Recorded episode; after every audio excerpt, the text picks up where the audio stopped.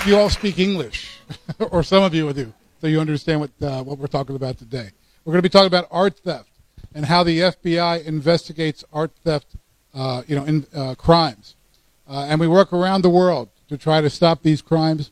It's very important, and the reason it's so important is because when we, we when countries lose their cultural heritage, when countries lose their history, many times it's very difficult to get it back.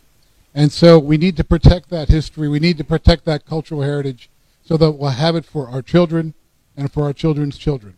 Hey, I show you this particular video because unless you see it on television nowadays, you don't believe it's true.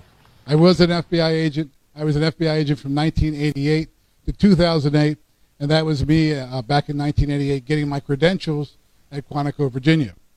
Uh, this is not white collar, okay? I know you've seen the TV show White Collar many times. It's a great TV show, uh, but sometimes you know these things don't happen quite like that. But today we will talk about a case, and I will show you uh, some undercover videos where it looks a little bit like white collar.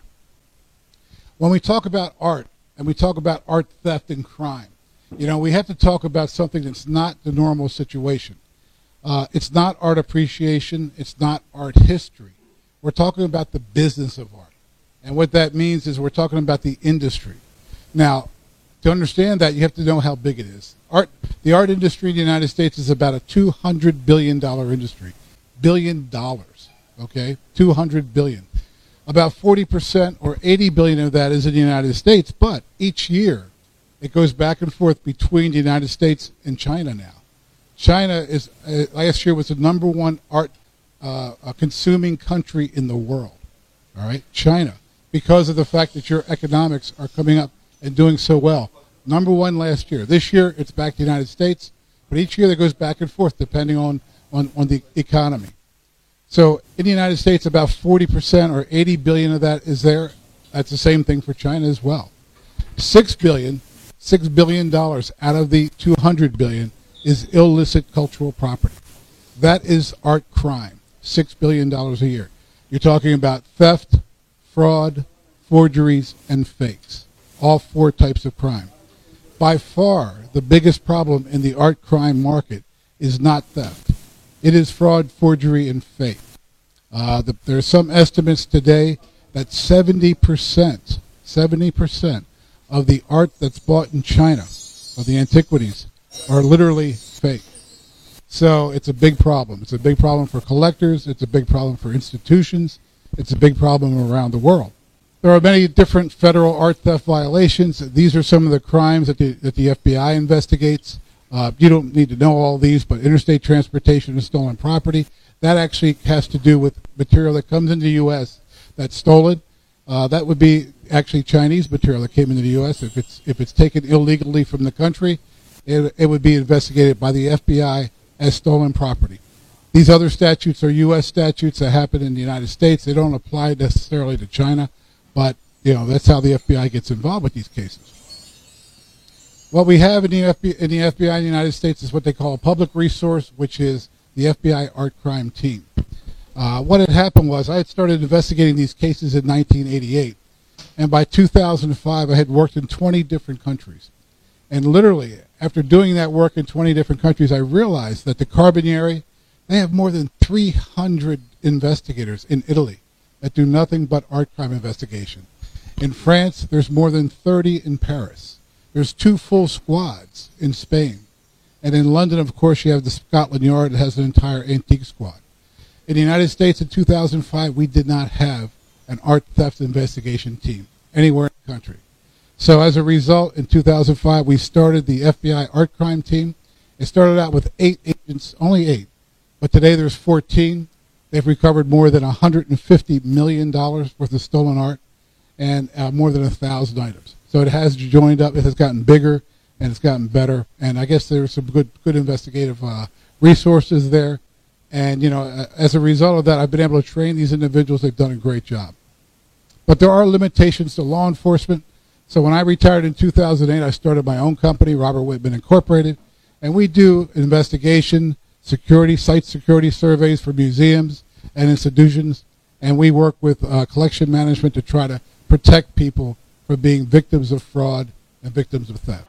you know, people are interested in art crime, and the reason people are interested because they think uh, it's sexy. Hollywood has created this idea that art crime and art criminals are handsome, you know, sexy individuals. As you can see, you know, you have Sean Connery and Catherine Zeta-Jones. They did a great movie called Entrapment. And of course, there's Pierce Brosnan in the middle, a great star for the United States. And of course, what was the movie he was in? Thomas Crown Affair. It was a fantastic show. And of course, for those of you who are here who are, who are very young, you might not recognize Cary Grant. But in, in 1955, he did a movie called To Catch a Thief, and uh, he played a, a jewel thief in that movie. And what do we have in common? These art thieves, these Oscar winning art thieves from Hollywood, are all handsome, beautiful, debonair, rich, intelligent. They're, they're wonderful people, aren't they? Yeah. Well, it's a little different. A little different. Yeah. Yeah. You know, there's no there's no handsome Pierce Brosnans, no no uh, Cary Grants in this crew. This is a crew that uh, throughout the years I, I arrested in Philadelphia. Uh, they were responsible for at least four large crimes, and in fact, they were uh, responsible for stealing somewhere around four million dollars worth of stolen art and cultural property. Some of that material we never actually got back. We lost it. So it is a, a very terrible crime when we lose our art, when we lose our cultural property. And as you can see, there's no handsome devils here, you know, just uh, just devils. When we talk about art theft too, we talk about museum theft. Now, when we look at museum thefts, we've found that 88 to 90 percent of museum theft occurs from insiders.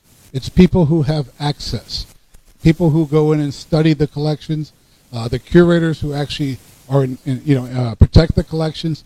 Those are the people who actually steal the material. That's about 90%. 10% is armed robbery.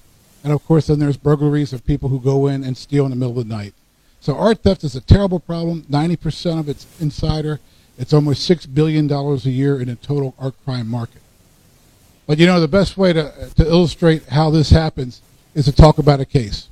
So what I want to do is talk about Operation Bullwinkle, which was an undercover operation that the FBI conducted from 2004 through 2005 it's uh, it involved uh, more than $35 million worth of paintings that were stolen in an armed robbery from the uh, Swedish National Museum in Stockholm, Sweden. Uh, what had happened was in the year 2000, three individuals went into the Swedish National Museum in Stockholm. They, uh, they, were, they went in around 5 o'clock in the evening on December 23rd. They had machine guns. As they went in, they put everybody on the floor. Once they did that, the three individuals, one was held, held everyone down, the other two ran throughout the museum, and they started stealing paintings. They took two by Renoir, you know, the Impressionist painter from France, and they took the Rembrandt, a Rembrandt self-portrait.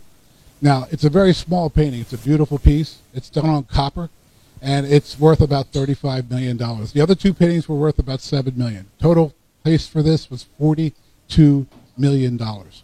That made that the largest art theft crime in Swedish history. So as they uh, got away, what they did was they set up two car bombs on the main roads that led to the museum.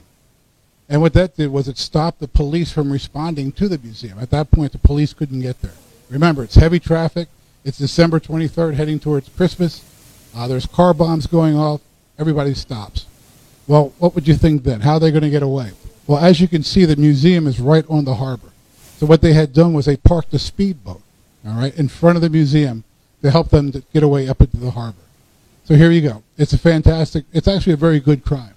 you know, machine guns, uh, cars, car bombs going off to stop the uh, traffic. They get away with their, with their speedboat. Uh, within a year, one of the paintings was recovered, one of the Renoirs, by the Swedish National Police. But after that, that was it. For the next five years, there was no more information. In 2005, the Los Angeles FBI developed a, a source, uh, and we're doing a undercover uh, uh, drug investigation. And one of the individuals that was involved in that drug in investigation started talking about having the second Renoir. Remember, we had two stolen. One was recovered in 2001. Now the second one started to show up. As a result of that, we started. They started talking about that on, on the uh, on the on the uh, telephone. They were able to uh, recover the second Renoir. It was actually in a in a safe in a pawnbroker shop on Wilshire Boulevard in Los Angeles. So we had started the art crime at that point, and I got a call from the agent who was working in Los Angeles, and he said to me, he said, Bob, what do you know about a Renoir that was stolen from, from Sweden? I said, well, of course, it was done in 2000. I had known about the case, and I said there was also a Rembrandt. So I said, why don't you check with the individual who had the Renoir, and let's see if we can get that Rembrandt back.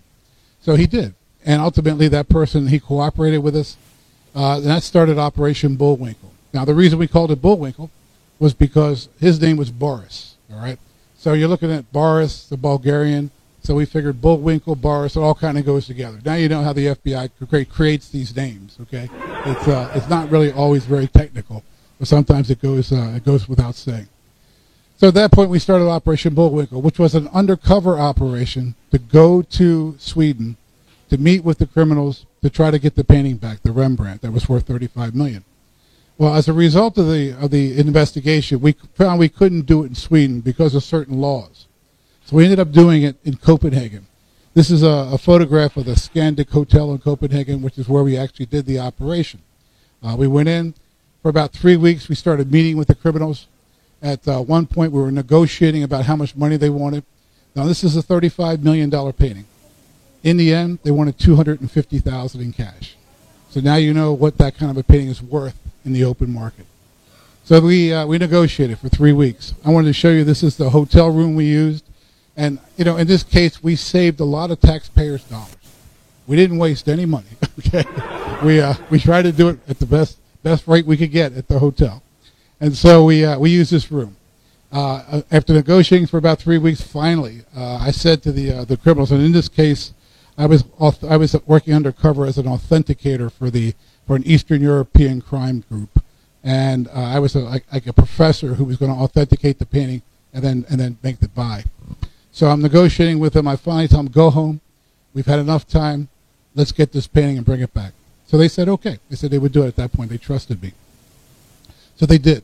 They went home. I got a call the next morning, and I was uh, I was talking to the Swedish National Police. They said they're on their way back.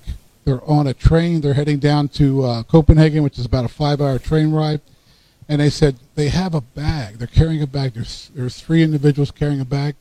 He said that uh, uh the, the painting looks like it's in that bag. Do you want us to stop them? Do you want us to arrest the people? I said no. I said let them come. Let's let, let it happen the way it's supposed to be. And I give them credit because they let them come to, to Denmark. Uh, after a five-hour train ride, they got off the train in Copenhagen, started coming towards my hotel, the Scandic, and as they walked towards the hotel, the Danish police started following and doing surveillance. So as I waited for them to show up, finally, two of them came to my room. The one guy with the bag stayed outside. So the first thing I'm going to do when they come in is I'm going to frisk them. Now, what I'm trying to do there is, is not be the victim of a crime and have them try to rob me. So the idea is to make sure that there's no guns, no uh, no weapons in the room. And the way I explained it to him was, if, if, if I lost the painting, I'd be in big trouble with the with the mafia, and they would kill me. And they understood. That was the reason why. So I found they didn't have any guns, no weapons. Next thing, of course, we're going to have to do is we're going to have to show them the money. $250,000 in cash doesn't look like as much as it might be.